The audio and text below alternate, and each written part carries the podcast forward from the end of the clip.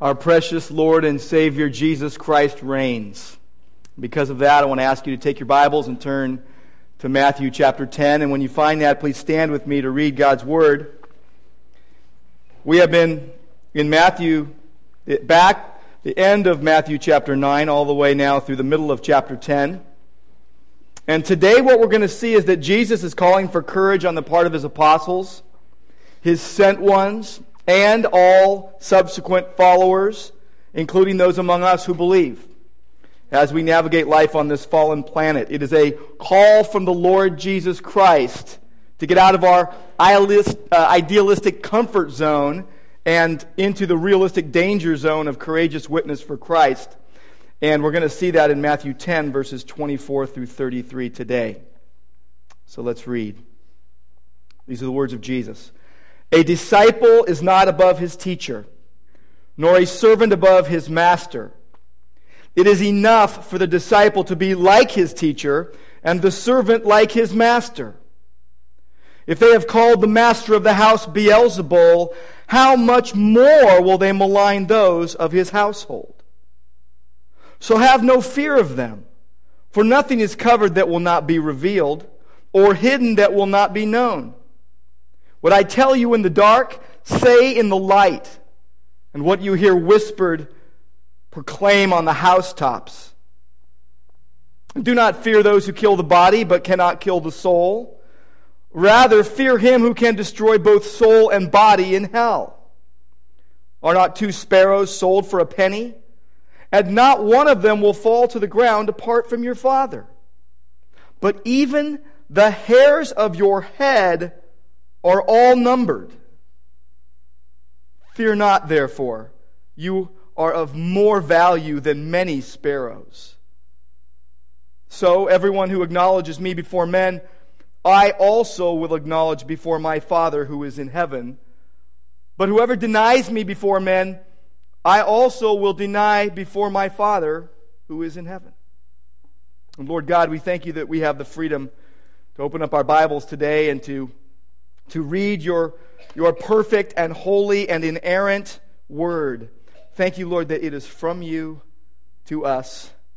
Thank you, Lord, that you give us comfort and assurance and confidence to not fear even in the midst of impending danger. We thank you, Lord, that you are the one who sends and you are the one who protects as we go. And you are the one who will ensure the outcome.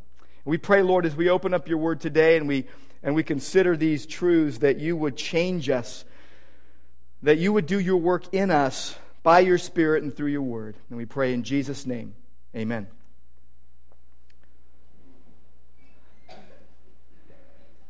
You know, I never, I never ask you to sit down, but I figure if you want to stand, have at it. We're in the context uh, of Jesus sending his followers out into a hostile world. And let's just do a bit of review. Some of you have been with us as we've been going through this, this uh, series within a series in Matthew.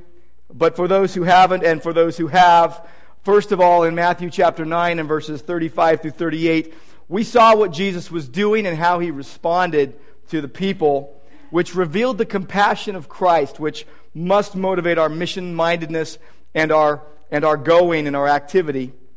In Matthew 10, verses 1 through 4, we, we see the 12 apostles identified by Jesus. Jesus called them, he chose them, and he, before he sends them, then now he teaches them, he instructs them to do what he's been doing preaching and healing and raising and, and casting demons out. And that reveals to us the character of God displayed in and through his chosen ones in order to make the gospel attractive to those who will believe.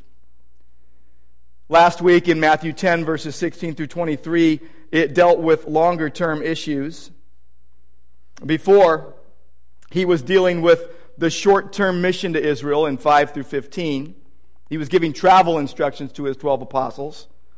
And now, in, in uh, last week, we saw that in verses 16 through 23, he was dealing with longer term issues. It was re- reaching past the, the, the crucifixion and the resurrection into the New Testament church and, and beyond, even to us today, and to the church until Christ returns. And it reveals trouble instructions from Christ to his sent ones, reveals the caution that we're to exercise as we go. And Jesus gave three assurances that we saw last week. First, he said, Don't be surprised. Persecution will come. We need to preach accurately and realistically, not tell people it's going to be a bed of roses, but it will be tough to follow Christ. And so don't be surprised, persecution will come. And don't be anxious because the Spirit is going to help you. You don't have to worry about what you're going to say. The Spirit is going to speak through you. And then he says, Be assured as you patiently endure, it's going to come upon you. Be assured because I'm going to return. In his perfect time, he would return after securing salvation for his chosen ones. He will come again in blessing for believers, in judgment for those who reject him. And now today we come to verses 24 through 33, and, and Jesus is giving a call to courage. And it, it might seem very familiar or similar to last week in, in the sense that he had told them not to be anxious, but, but this is different. This is different because what Jesus is doing now in, in the process of instructing the 12, and these were these are personal words for the 12, but now when he, he's branching out, and now this is going to us as well. For his larger mission, his larger salvation program in the world. And this is different because he gives a call to courage in light of the fear that he knew that they and, and we would be tempted to have. There was this persecution coming, and they would have this tendency to fear. So he says, no less than three times, do not fear. Jesus calls his followers to courageous trust and action as opposed to fear. Fear is the Greek word phobeo, it's where we get our word phobia from. And it means to cause to run away, it means to, to terrify, to frighten. So Jesus says, in light of the impending persecution, don't be terrified. Don't be frightened. There is ample reason for courage. There is ample reason for faith. Now, Jesus doesn't just tell his people what to do. Like, don't be afraid, you know, pull yourself up by your bootstraps and, and deal with it, which we often will do I mean, with our kids. You know, hey, don't worry about that, you know. Well, wait a minute. Tell me how not to, you know. Jesus doesn't do that. Jesus doesn't tell his people not to fear. Just that. He gives the reasons and the resources not to fear. Jesus gives his followers courage. He doesn't just tell them, hey, don't fear. He gives them courage. And courage is the absence of fear. Courage is the opposite of fear. It's the presence of boldness. Boldness. What we have in verses 24 through 33 is what Christ's people need courage to do and why. What do we need courage to do and why? It's not just this blanket, be courageous or do not fear. Jesus was very specific when he said don't fear. It was because of this, don't fear. And here's what you'll be able to do. So let's look at it. The first thing we see, it's in verses 24 to 26. And we need courage to accept persecution because Christ suffered for us.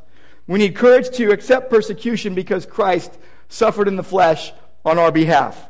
We need to withstand the onslaught of wicked men, knowing Jesus took the full brunt of sin upon himself. Basically, that Jesus has suffered ahead of us. He's saying to them, I've suffered ahead of time for you. i am in the midst of it. In fact, as he said this, he had still not gone to the cross, but he had suffered. Verse 24, he says, It is enough. It is enough, verse 25, excuse me, it is enough for the disciple to be like his teacher. He says, a, a disciple, verse 24, a disciple is not above his teacher, nor a servant above his master. These are, these are things everyone would know.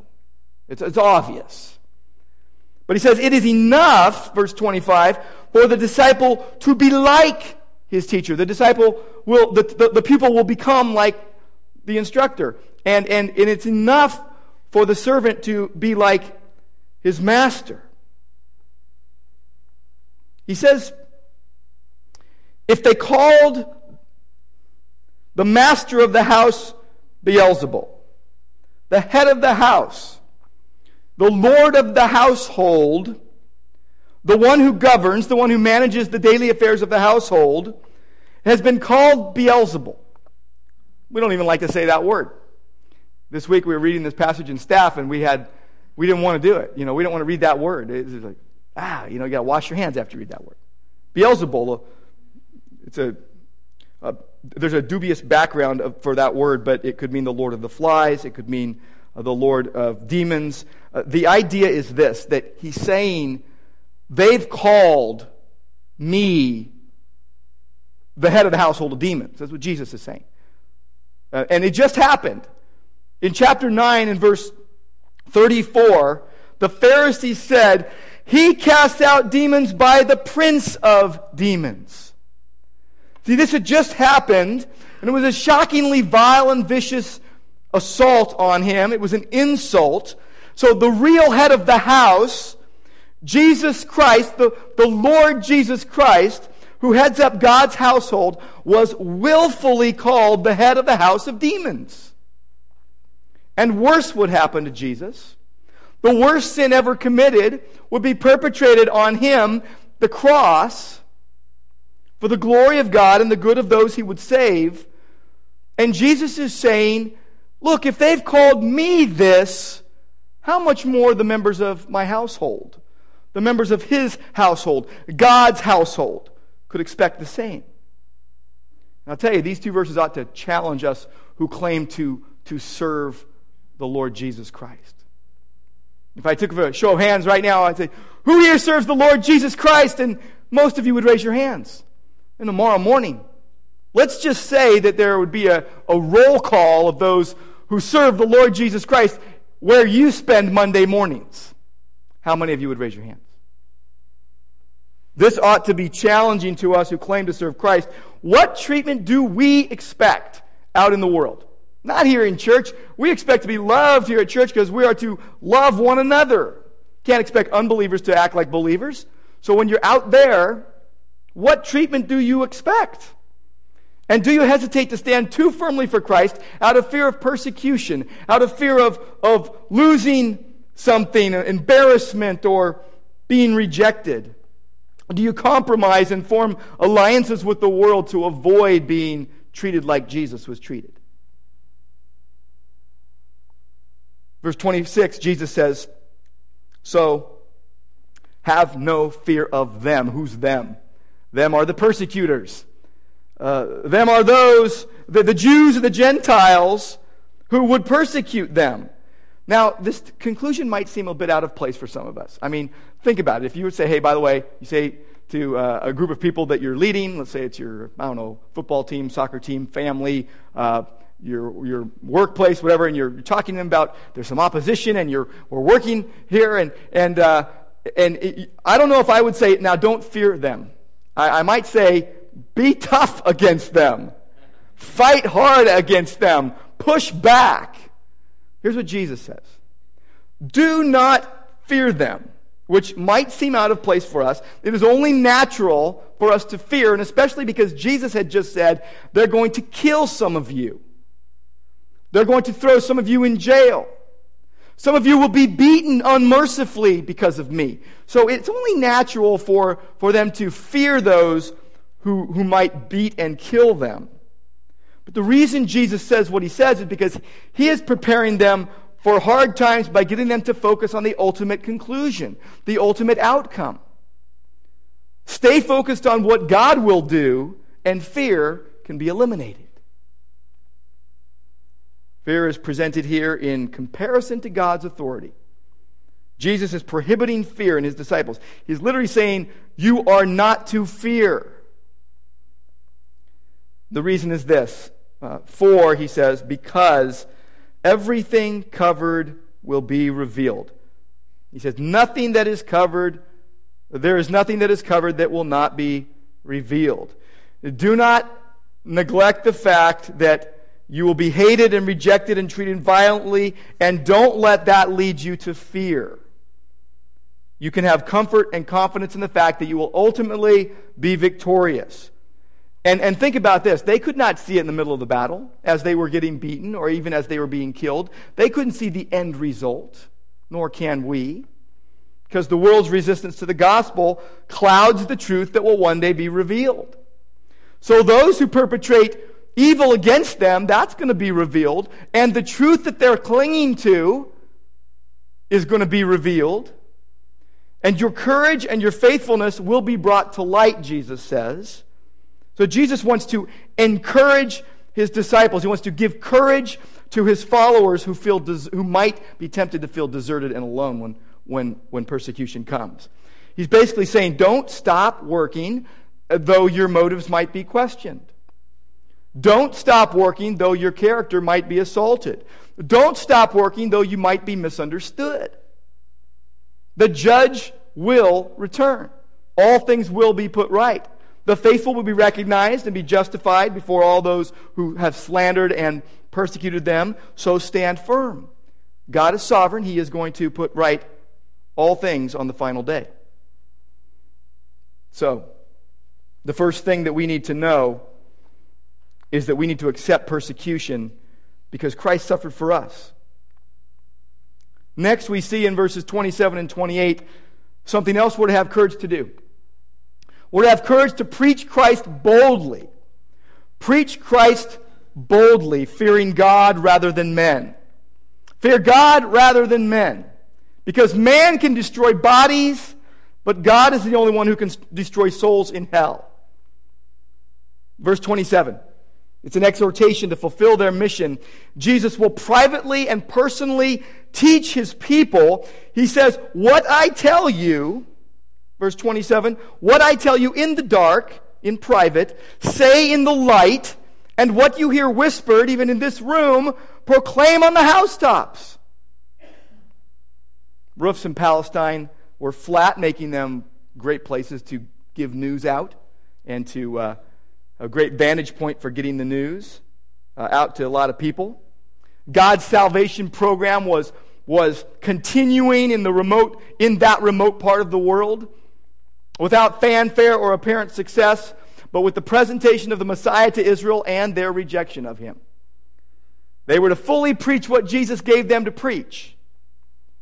They were to preach the whole counsel of God, even though at this point they didn't fully understand the message they were given to preach.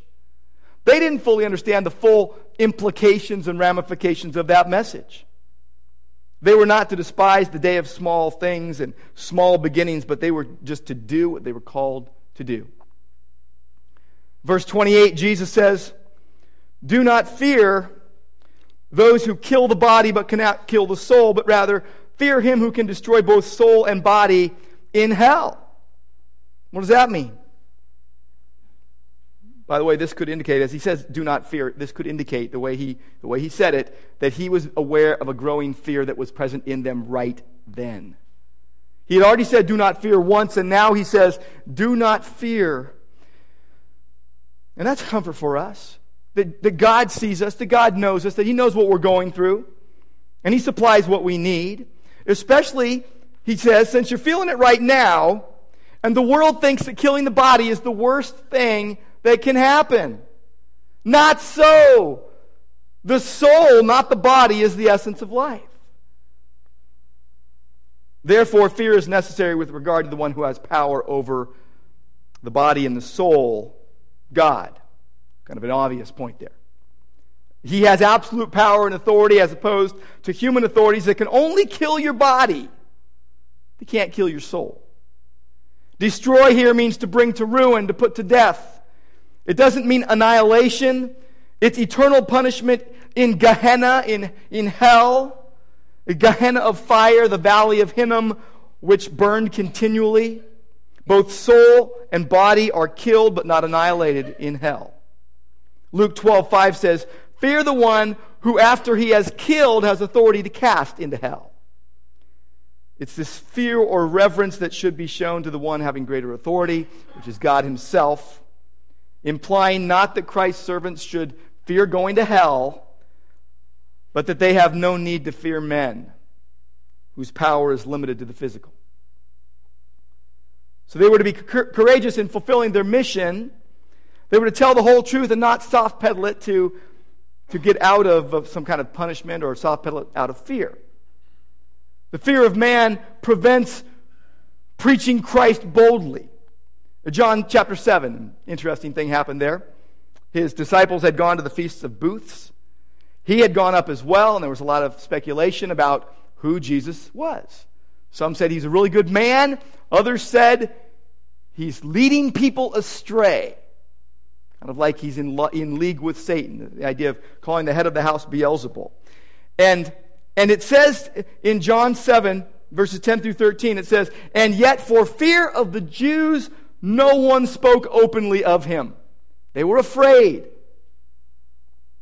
In, in John 12 and verses 42 and 43, it said that many authorities believed in him, but for fear of the Pharisees, they would not confess it. They would not admit it.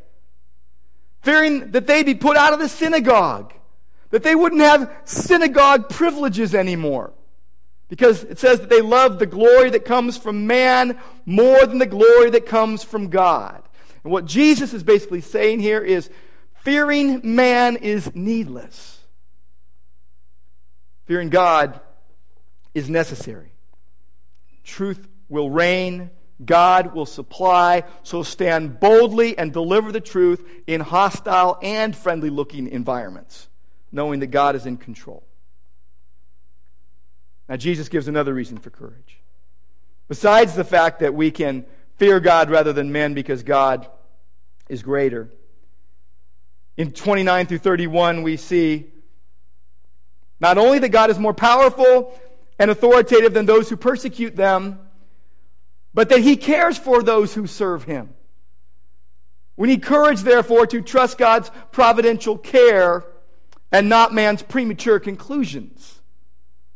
Trust God's providential care and not man's premature conclusions. Because only God gives life and eternal life. God is the giver of every good and perfect gift. God assigns true value. Verse 29, we read, Are not two sparrows sold for a penny? It's the birds, little birds. And birds held little value in the marketplace in those days. People would ignore them, they were insignificant to them. Actually, sparrows were eaten by the poor people. I don't know how much meat you can get off a sparrow, but uh, not a lot. For a penny, what do you expect, right? But Jesus is saying, hey, aren't two sparrows sold for a penny? Verse 29. And not one of them will fall to the ground apart from your Father. They fall to the ground when they die. God cares, sees, even when one sparrow dies, He takes notice of them and knows when each one dies. He is concerned with and actively engaged with every part of his creation. It's a good thing. Motivation to respect all life God has created. And if God cares even for the smallest and seemingly most insignificant creatures, how much more does He care for us created in His image? How much more? Especially those who belong to Him by grace through faith in Christ. Verse 30, he says even, the hairs on your head are numbered. Now, most preachers that are bald make a big deal about that, but I won't.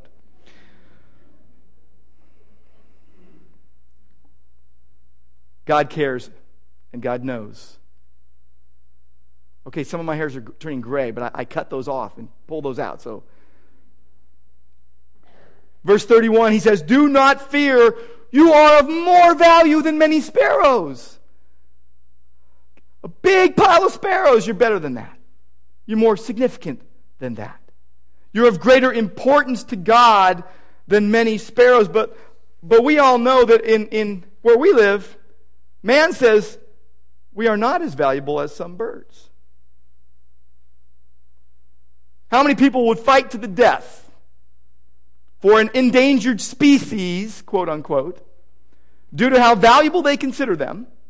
How protected they are by the law, and how many step aside and watch babies killed every day by those whose sovereignty over their lives they respect more than God's. God says human beings are of far more value and significant than animals. because we are made in His image. You can take that to the bank because God cares for you. 1 Peter 5 7 says, Cast all your anxieties upon Him. Cast all your cares upon Him because He cares for you. He cares for you.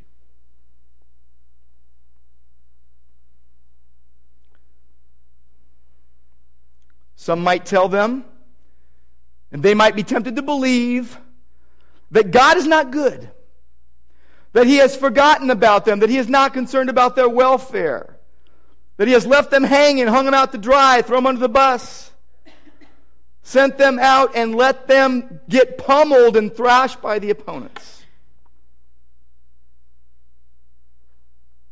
Let's see what Paul said. 1 Corinthians chapter 4 verses 9 through 13. Paul says, For I think that God has exhibited us apostles, us sent ones, as last of all, like men sentenced to death, because we have become a spectacle to the world, to angels, and to men. We are fools for Christ's sake, but you are wise in Christ. We are weak, but you are strong. You are held in honor, but we in disrepute. To the present hour, we hunger and thirst. We are poorly dressed and buffeted and homeless. And we labor, working with our own hands. When reviled, we bless. When persecuted, we endure. When slandered, we entreat. We have become and still are like the scum of the world, the refuse of all things. And he says, I do not write these things to make you ashamed, but to admonish you as my beloved children. 2 Corinthians chapter 4, verses 7 through 11. Paul says, But we have this treasure in jars of clay to show that the surpassing power belongs to God and not to us. We are afflicted in every way, but not crushed perplexed but not given to despair, persecuted but not forsaken, struck down but not destroyed, always carrying in the body the death of Jesus, so that the life of Jesus may also be manifested in our bodies. For we who live are always being given over to death for Jesus' sake, so that the life of Jesus also may be manifested in our mortal flesh. And then in chapter 6, in verse 4, he says, As servants of, servants of God, we commend ourselves in every way. By great endurance in afflictions, hardships, calamities, beatings, imprisonments, riots, labors, sleepless nights, hunger, by purity, knowledge, patience, kindness, the Holy Spirit, genuine love. What he's saying is all these things are coming upon us, but look what we have. We got the Holy Spirit. We've got knowledge. We've got patience. We've got kindness. We've got genuine love. We've got truthful speech. We've got the power of God. We've got the weapons of righteousness on the, for the right hand and the left. So he's able to say through honor and dishonor, through slander and praise, we are treated as impostors and yet true, as unknown and yet well known as dying and yet behold we live, as punished and not yet killed and yet not killed, as sorrowful yet always rejoicing, as poor yet making many rich, as having nothing yet possessing everything. He's showing the seen and the unseen in contrast and saying, You don't see it, but we've got it. So, what we've got to do is not bank on man's valuation God gives life, and He is the supreme valuer of it. His apostles will be tested, His people would be tested, we will be tested, you will be tested. And the Spirit will bring to your mind everything Jesus told you and everything you have in the Word, and you can trust in God's providential care and not man's premature conclusions of what's going on. One more thing. Verses 32 and 33. Jesus says, So, everyone who acknowledges me before men, I also will acknowledge before my Father who is in heaven. But whoever denies me before men, I also will deny him before my Father who is in heaven. Some people are shaking in their boots. We need courage to faithfully acknowledge Christ because God is faithful. He says, you, everyone who shall confess me, and, and this is one of the reasons why you know this is for us too, not just the 12 apostles. He says, everyone who does this. What were they going to take with them? What were they going to shout from the rooftops? Everything he's giving them, including these words. Everyone who shall confess me. This is an Aramaic idiom, it's a figure of speech, it's not Hebrew. And, and it means confess in me. It indicates a sense of unity with Christ and of Christ with the person who takes a courageous stand for him. So the question comes what if in a moment of weakness you deny that you're a Christian? Does this verse apply to you? Well, let's see. Will you be denied by Jesus if in a moment of weakness you deny that you belong to him? Let's think if we can think of anyone in the Bible who might have done that. Hmm, Peter. Let's think of Peter. Peter denied knowing Jesus, and, and, and what happened to him? He was, he was reinstated after questioning and reinstated after being reassured by Jesus. He was, he was recommissioned in, in Christ's service. It's good news for us who, in moments of weakness, may be cowards. You see him on the day of Pentecost, preaching boldly in the name of Jesus courageous trust in the midst of persecution and opposition. Deny here, the key here is the word deny. Confess and deny, but deny here is a total rejection of Jesus, a total refusal to believe and be saved. It is a continual denial of Christ as the pattern and the revealed position of a person's soul. Deny is saying no to Jesus. It's a complete breach, it's a complete rejection, and it's public and final. Christians can take, can take comfort in this. By his doing, you are in Christ, and by his doing, you will remain in Christ. And the Holy Spirit enables faithful acknowledgement of Christ. 1 Corinthians 12, 3 says, No one can say Jesus is Lord except by the Holy Spirit. 1 John 2, 23 says, No one who denies the Son has the Father. Whoever confesses the Son has the Father also. By this you know the Spirit of God. Every spirit that confesses that Jesus Christ has come in the flesh is from God, and every spirit that does not confess Jesus is not from God. Faithful acknowledgement of Christ is proof of saving faith. Romans chapter 10 and verses 9 and 10. If you confess with your mouth that Jesus is Lord and believe in your heart that God raised him from the dead, you will be saved. For with the heart one believes and is justified, and with the mouth one confesses and is saved. Persecution should not prevent faithfully acknowledging Christ. Mark 8:35 says, "For whoever would save his life will lose it, but whoever loses his life for my sake and the gospel's will save it." 2 Timothy 2:12 says this, and it was an early Christian song that they sang, a hymn. And part of it, one line was, if we deny him, he also will deny us. The confession of Christ is the normal answer of a newborn soul to God. 1 Peter 3:15 says always be prepared to make a defense to everyone who asks for the hope that is, that is within you. It is out of the abundance of the heart, Jesus said, that the mouth speaks. So we give evidence of the reality of our faith by the words that we say so even in, uh, in light of 1 Peter 3.15, if someone asks or even demands to know where our trust and allegiance lies, tell them. Tell them. Let's wrap this up. I'm getting sweaty. I know, I wore a jacket. It's the wedding day. Come on, I got to wear a jacket. I could have taken it off, I know. Be comforted. Be comforted, do not fear. Be comforted if you are prone to discouragement. Many of you are. Many of you are prone to get discouraged.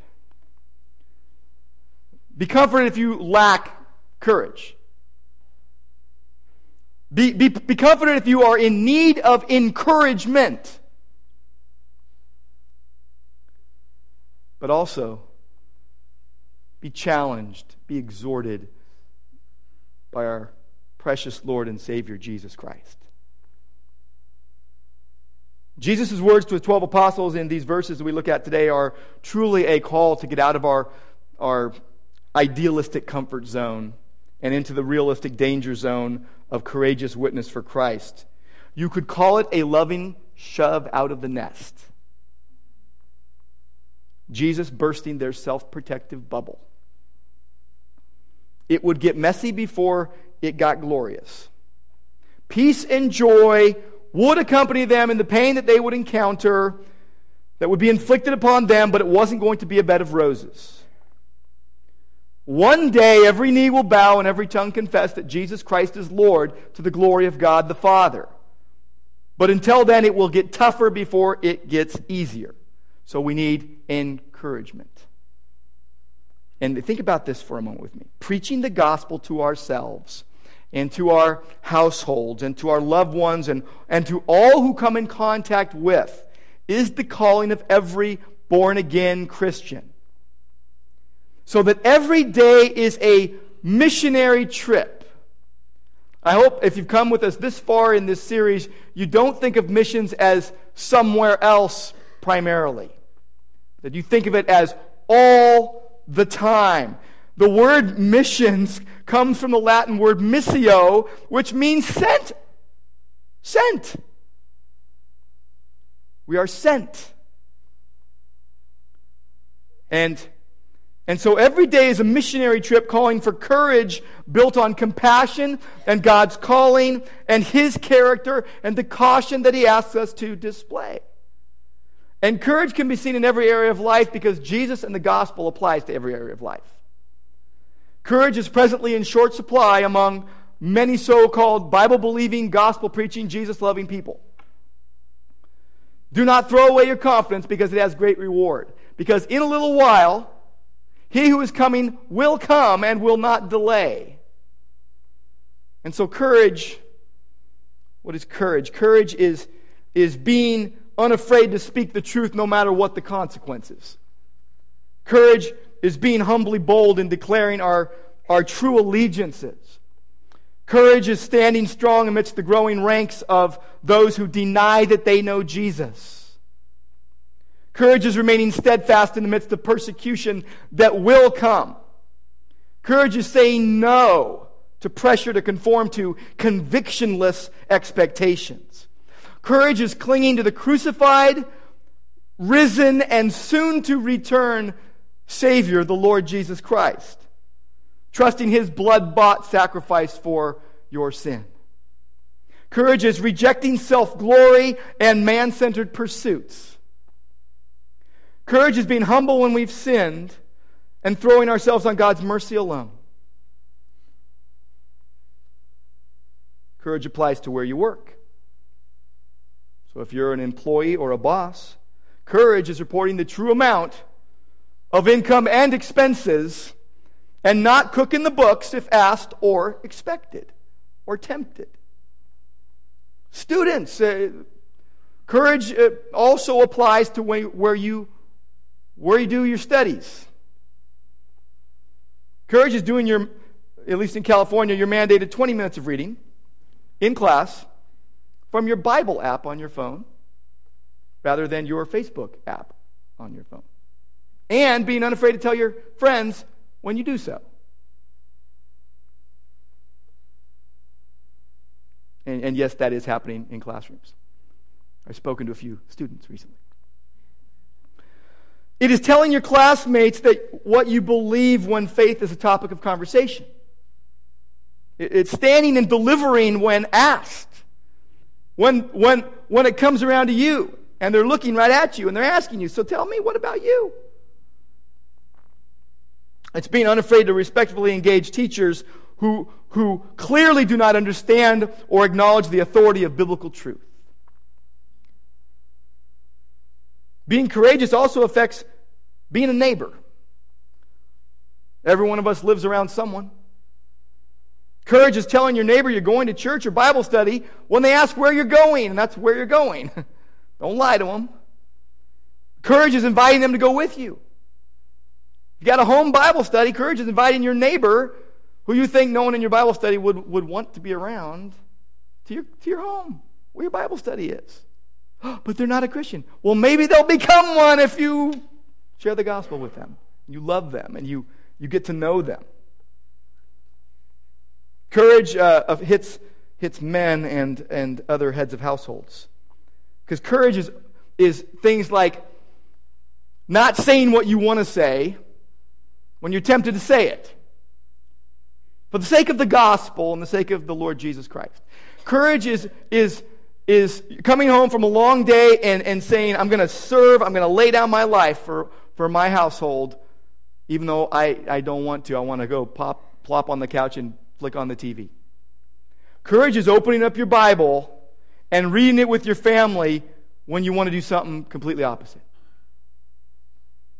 Courage is engaging in eternally significant activities rather than the ones that entice us like magnets. They, they draw us to, to them because they're, they're so enticing, but they're not good. And I will just say this uh, sometimes courage can be mistaken for foolishness. People will call you a fool, people will call you crazy. One of history's most famous battles was the Battle of Marathon in, in 490 BC. 20,000 Persian infantry and cavalry invaded Greek soil. And the Greeks sent out 10,000 against the 20,000. A, a, bit outnumbered, wouldn't you say? And, and, and the two armies met on the plain of Marathon, 26 miles from Athens. And one of the Greek generals, um, Miltiades, I knew I wasn't going to pronounce that right, Miltiades, made a passionate plea to the other generals that were with him, and he convinced them to attack the Persians 10,000 against 20,000. Miltiades ordered the Greeks to form a line equal in length to that of the Persians, and in an act believed to be total madness, had his men run at the other army, run full, full force at the other army and, and attack the Persians while running at them. Now, they were the first of the Greeks to introduce the custom of charging the enemy at a run. We've seen it in Braveheart and other places, right? But, but they were the first ones in recorded history to do that. It was, it was stupid uh, it, war tactic to many, no one got it. So in the fight, in the melee that, that ensued, the, the middle of the Greek line weakened and, and gave way. But the ends, the flanks, were able to, to, to overtake and defeat the Persians. And, and even some of the Persians got on their ships and, and tried to go back to Athens, which they thought was unprotected. But the Greeks did a forced march all night long and got back before them and defeated them. But see, they ran at the enemy. The difference for us is that we run with the gospel to those held captive by Satan to do his will in order to bring life to them. Romans 10:15 says, How beautiful on the mountains are the feet of those who bring good news. Good news.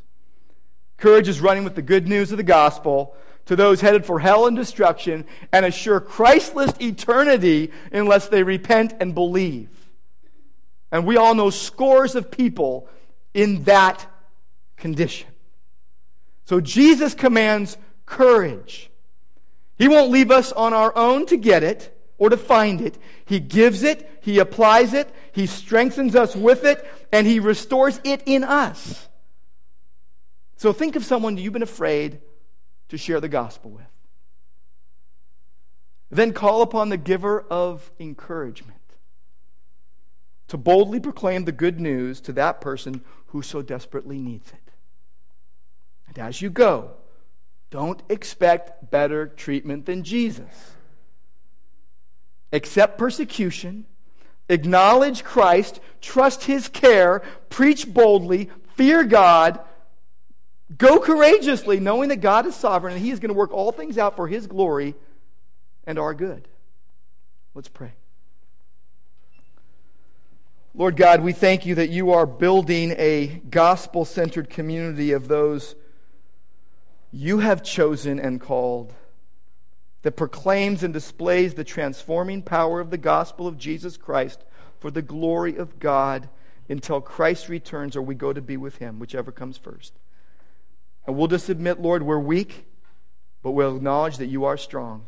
And so we trust in you. In Jesus' name.